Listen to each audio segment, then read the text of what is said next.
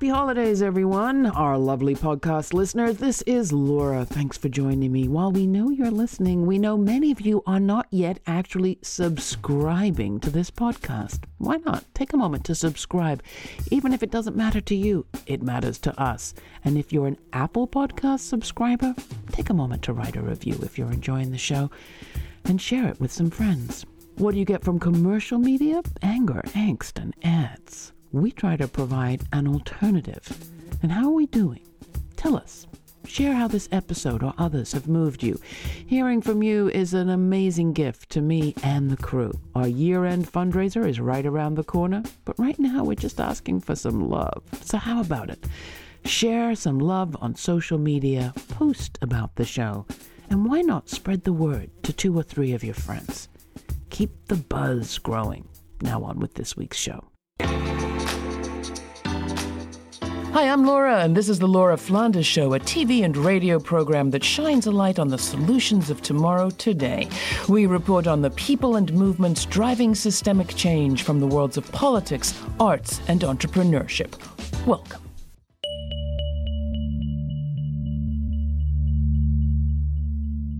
When actress Liza Jessie Peterson took her acclaimed one woman show to the Louisiana State Penitentiary, better known as Angola, for the massive former plantation on which it stands, she'd already performed it in 35 other prisons as well as in theaters around the U.S. The authorities at Angola okayed the performance well ahead of time and arranged for it to be live streamed throughout the facility, which is the nation's largest maximum security site.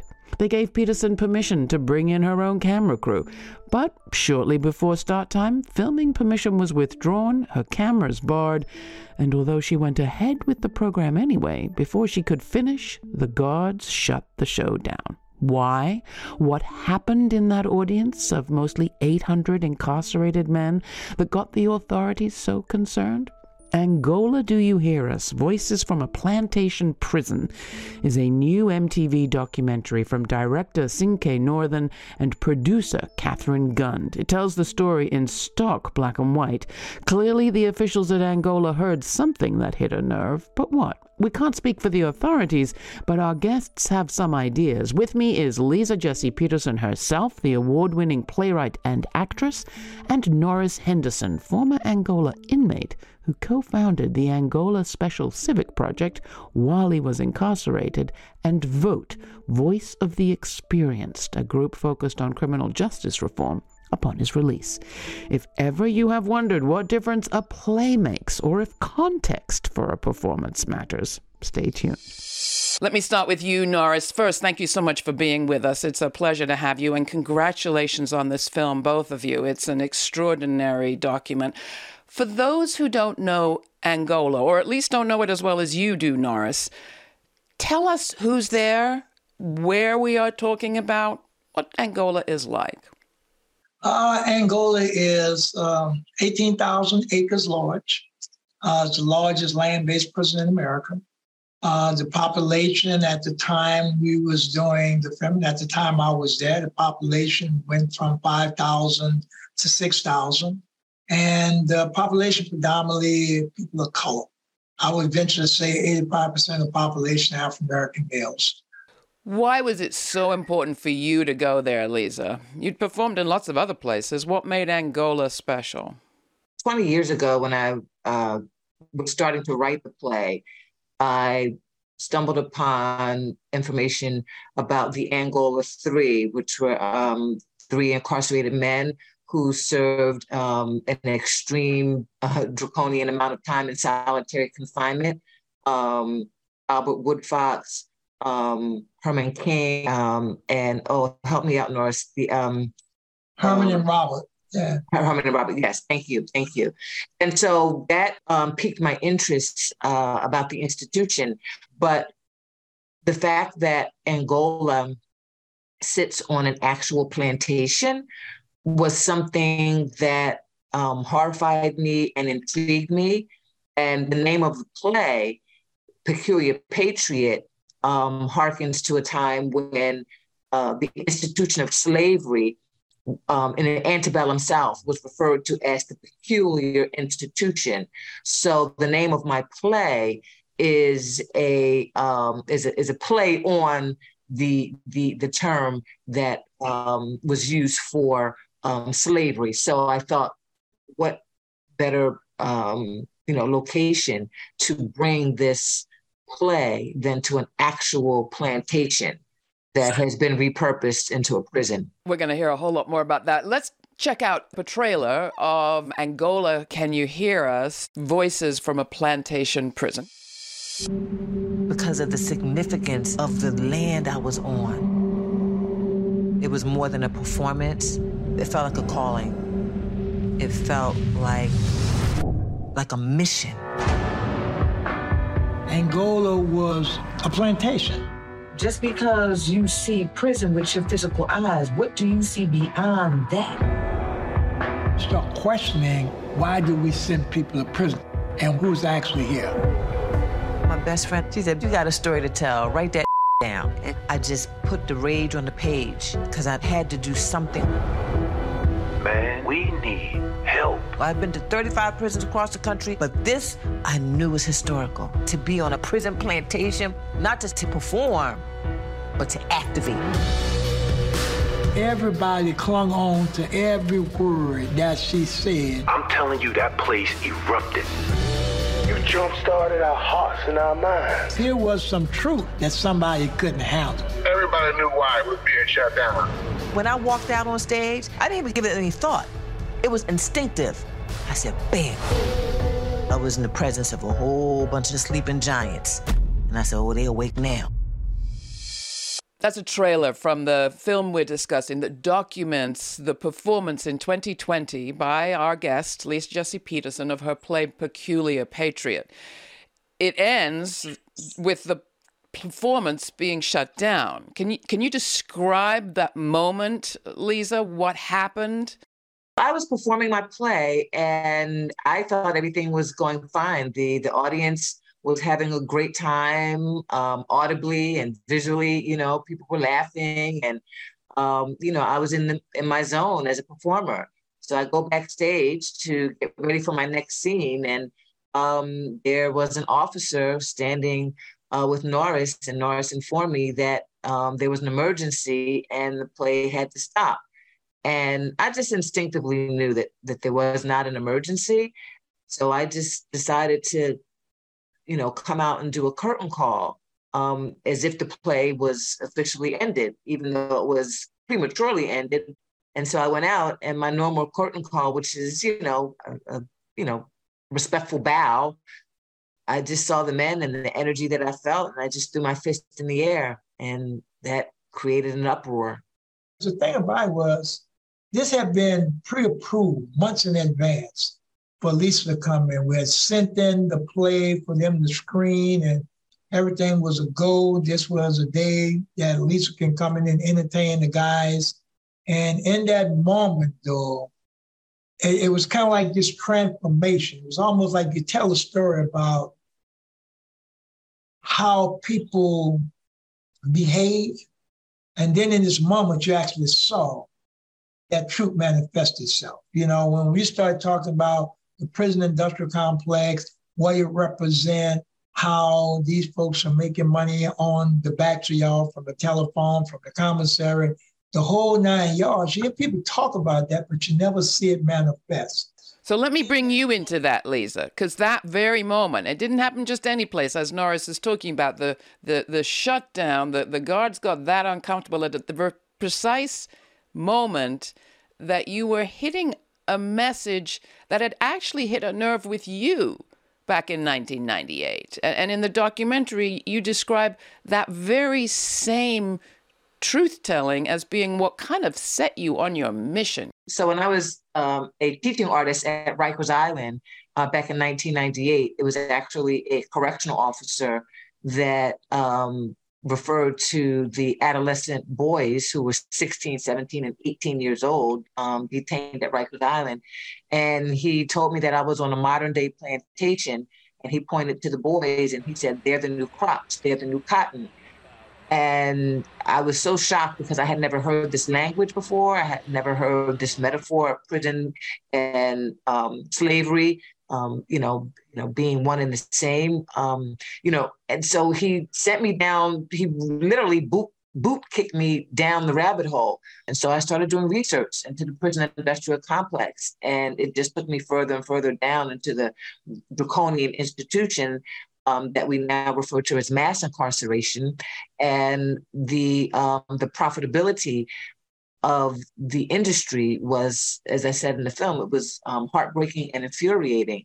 And so the more research I did, it just found its way. I incorporated it into the play.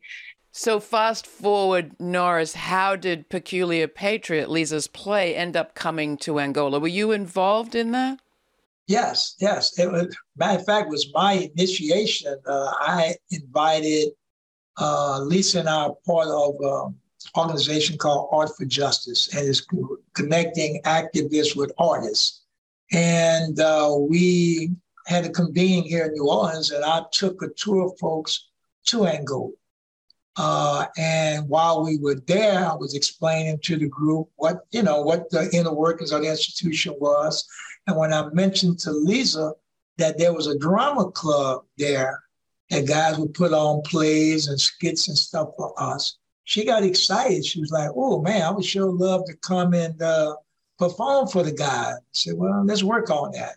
And let's give our audience a little bit more on your history. I mean, you had the pull that you had and the relationship you had with that prison from the inside out. How many years were you there for? 27 years, 10 months, and 18 days. You know, spent a while there, but uh, I tell people all the time prison was a bad experience with good results because I wouldn't be doing the work that I do now had it not been for that negative experience. I would we wouldn't be having this conversation had I not had that negative experience. So there's value in those lessons learned while I was there and those relationships that I built while I was there. And it was based upon those relationships that I was able to open the door, not just for Liza to come in, uh, but for you know hundreds of people to come in you're listening to The Laura Flanders Show. I'm Laura. I'm speaking with Norris Henderson, a co founder of Voice of the Experienced, or VOTE, a criminal justice reform group, and a former inmate at the Angola prison. Also with me, Liza Jessie Peterson, acclaimed playwright and actress. We're talking about the performance that she did of her one woman play, The Peculiar Patriot, at Angola, and what unfolded right then causing guards to shut the performance down. It's the subject of a new MTV documentary, Angola Do You Hear Us? Voices from a Plantation Prison. Liza Peterson is also the author of a book, All Day A Year of Love and Survival, teaching incarcerated kids about her experience teaching kids at Rikers Island. You can watch this episode and see Liza and Norris in action on our YouTube channel or on over 300 public television stations around the country. To find the station nearest you, go to lauraflanders.org. And while you're there, sign up for our weekly newsletter to receive information on all our web events and audio exclusives, including the upcoming podcast release of the full uncut version of today's conversation. Coming up, while Liza Peterson's performance was an eye opener for the inmates, we'll hear how it had a very different effect on the guards.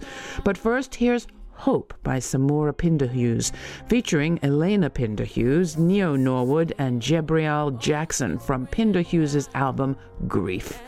The album is part of the Healing Project, a multidisciplinary project created and developed by Samora Pinderhughes. Here's Hope. Can't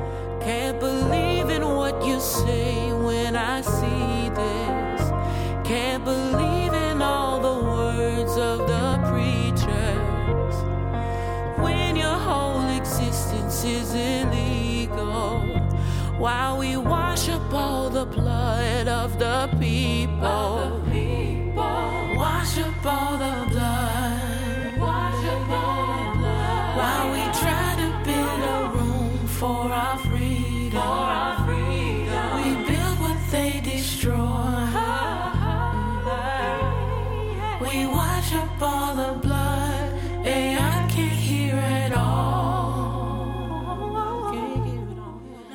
Liza, I'm still so struck by that phrase in your play where you say, you know, same plantation, new job title. Was that a new thought to the people that were in that audience, Norris, or was she just saying it from a stage, something that you from the inside had already been thinking about, aware of, etc.? I think what made the moment, it wasn't so much of the guys, it was how security responded to that. The guys were kind of like all in, like she's saying earlier. Guys were laughing, some guys were crying. Because it was in that moment that, you know, you get in this moment where you kind of like become politicized. And in that moment, for those guys who already knew the ugly history of the farm, they was like all in. For the guys, for some guys, this was that wake up moment. It was that moment that people have been telling them about, and it was like, nah, say it ain't so. But in that moment when she started telling that story, and again, it started reckoning with people. People started reconciling with their own situations, like, oh, she's talking about me. You know, oh, that was similar to my circumstance. And then the bigger picture of the prison industrial complex, they got it. That is a plantation by every definition of a plantation. One of the rude awakenings for me was we were picking cotton. And in that moment, I got this long sack, and that has to be filled up before the end of the day. And all I can envision going down that road picking cotton, it was like no trash, just the cotton. Because if you had trash in your bag, you're going to get punched, you're going to get locked up. And then thinking about, man, this is what my ancestors have been through and reliving that. And for some of us, you know, we kind of like learn to swallow it. You know, it didn't taste good, but you learn to swallow it. But that day is almost it woke up that sleeping giant. And that giant was the day, the day is the day that this is going to stop. What I was saying in my play just reaffirmed what they had probably been trying to tell so many people. They were ringing their own alarm. And so I come along and I reaffirm what they've already been doing. And then the ones who, you know, may have been kind of maybe, is it really? I'm not sure. Then it it just ignited um ignited them to to let them know, yes, it's true. And then when they shut it down, it just affirmed that what I was saying was actually true. Well, while we're talking about igniting, you, you say in another part of the film that part of your project is to ignite imagination. Let me let me ask you this: um, If this was your last time to ever say anything, mm-hmm. what would be the last thing you would say? What would you tell us? Mm. Harriet Tubman, she was born into slavery. That's all she knew. Right. But she saw something bigger than what she saw with her own physical eyes. Right. So just because you see prison with your physical eyes, what do you see beyond that? Because if she could see freedom when all she saw was plantation and slave life, then we can envision a life and a world without mass incarceration.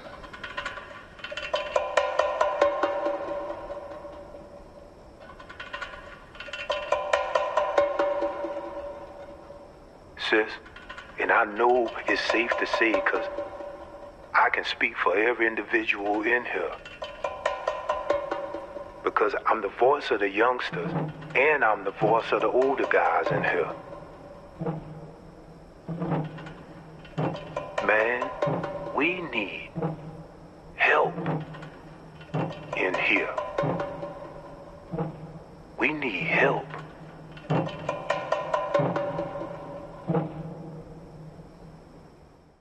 In that clip, and I love it, Liza, you you challenge the notion, in fact, that you can't be what you cannot see. And I've always thought, in fact, generations have been what they could not see. Um, you talk about imagining a world without prisons, a world without incarceration.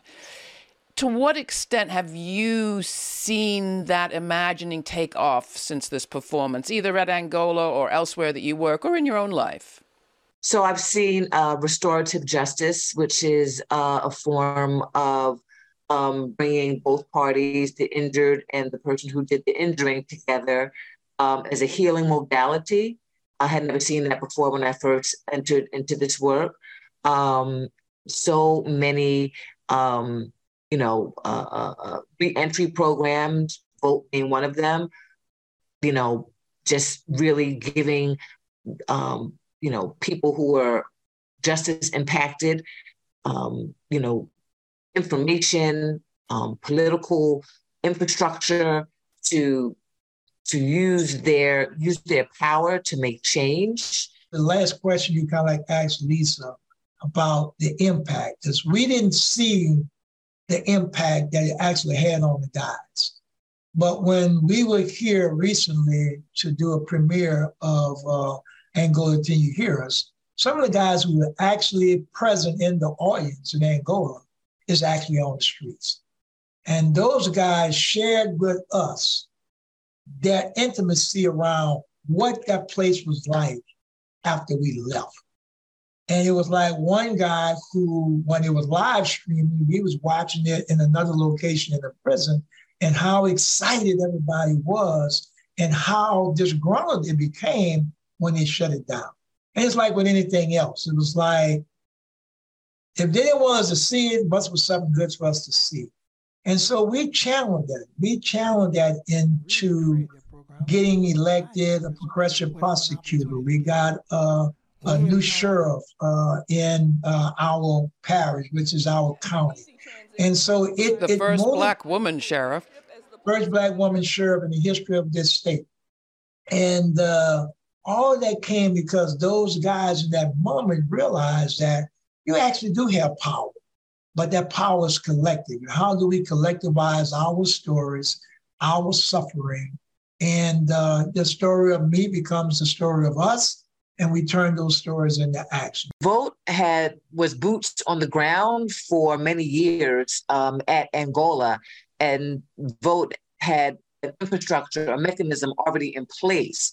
So when I came, I activated the people who were in attendance and Norris, through Vote, was able to harness and channel that energy, that electrifying energy, into um, channels that they had already had set up.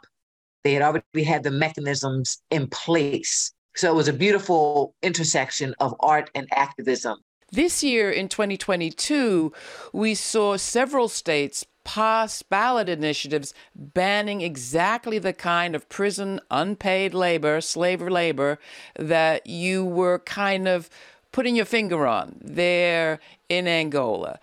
I want to ask both of you if you feel like this is the sort of cutting edge, the, the, the leading edge of where the movement is today, and what makes that intersection between incarceration and capitalism our economy, and our communities um, so potent.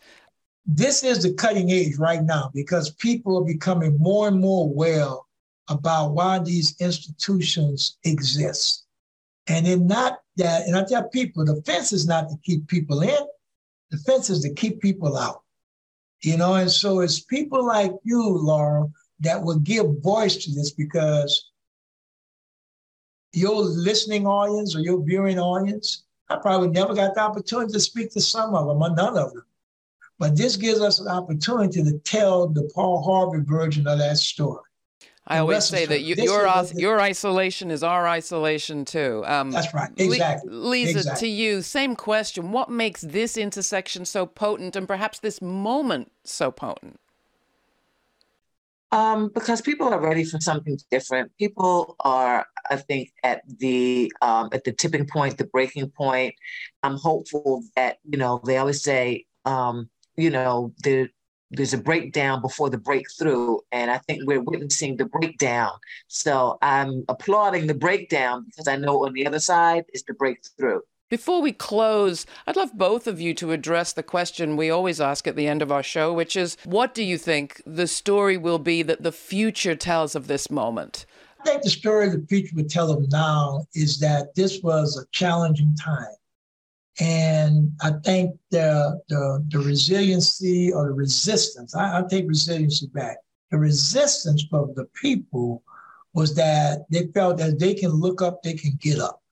And so it kept this thing going. I mean, you know, for to be in a country that was founded through resistance, I think we're in that moment now. And I think if we look at the last election cycle, it was that resistance that we're not going backwards no more.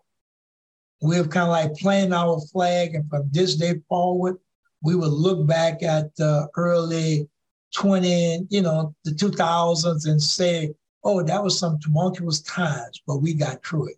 And we got through it because the story of me became the story of us. We collectivized our stories. Well, that's where art and theater come in, right, Liza? Absolutely. Absolutely. Art activates people's hearts.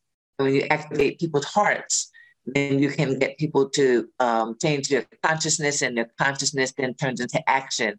So I think that um, people will look back at this moment and scratch their heads at the depth, the depths of inhumanity that uh, this country was able to languish in for so long, and the imagination and the will to create and build something different, to build something that includes empathy and humanity and healing. We had an, uh, Sarah Jones, your Def Poetry Jam colleague, on the show not so long ago. She says, hurt people, hurt people, and free people, free people. Mm-hmm. Mm-hmm. Thank you all. It's been great having you, Norris, Liza. I appreciate it. Congratulations on the film. I want to encourage people to check it out. We'll put more information at our website. Thanks for joining us. Thank you. Thank you.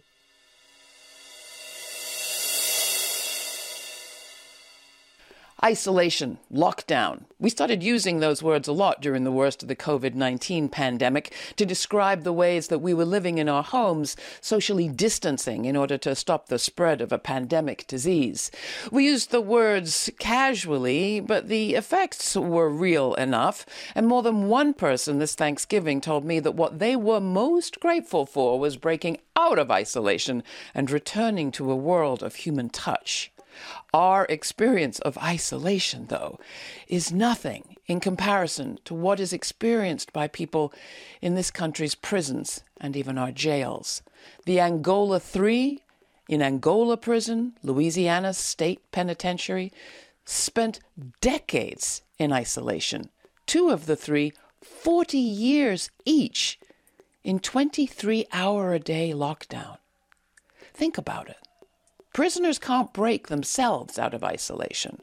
But we can. Many states and cities are right now considering ending the practice as it's used as a means of punishment and control. But isolation is something that people on the outside can do something about too, by adopting prisoners to write to or even visit, so that we would learn more about what they're actually going through. The film about the play Peculiar Patriot that was shut down in mid performance at Angola Prison is out now, streaming on TV.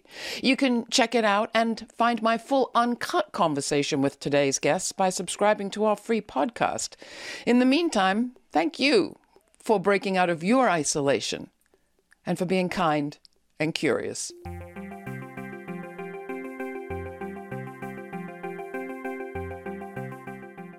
For more information on this week's show and links to previous episodes we've done around abolition and the movement to end mass incarceration, not to mention the intersection between incarceration and capitalism, go to patreon.com forward slash the LF show and check out this episode's episode notes.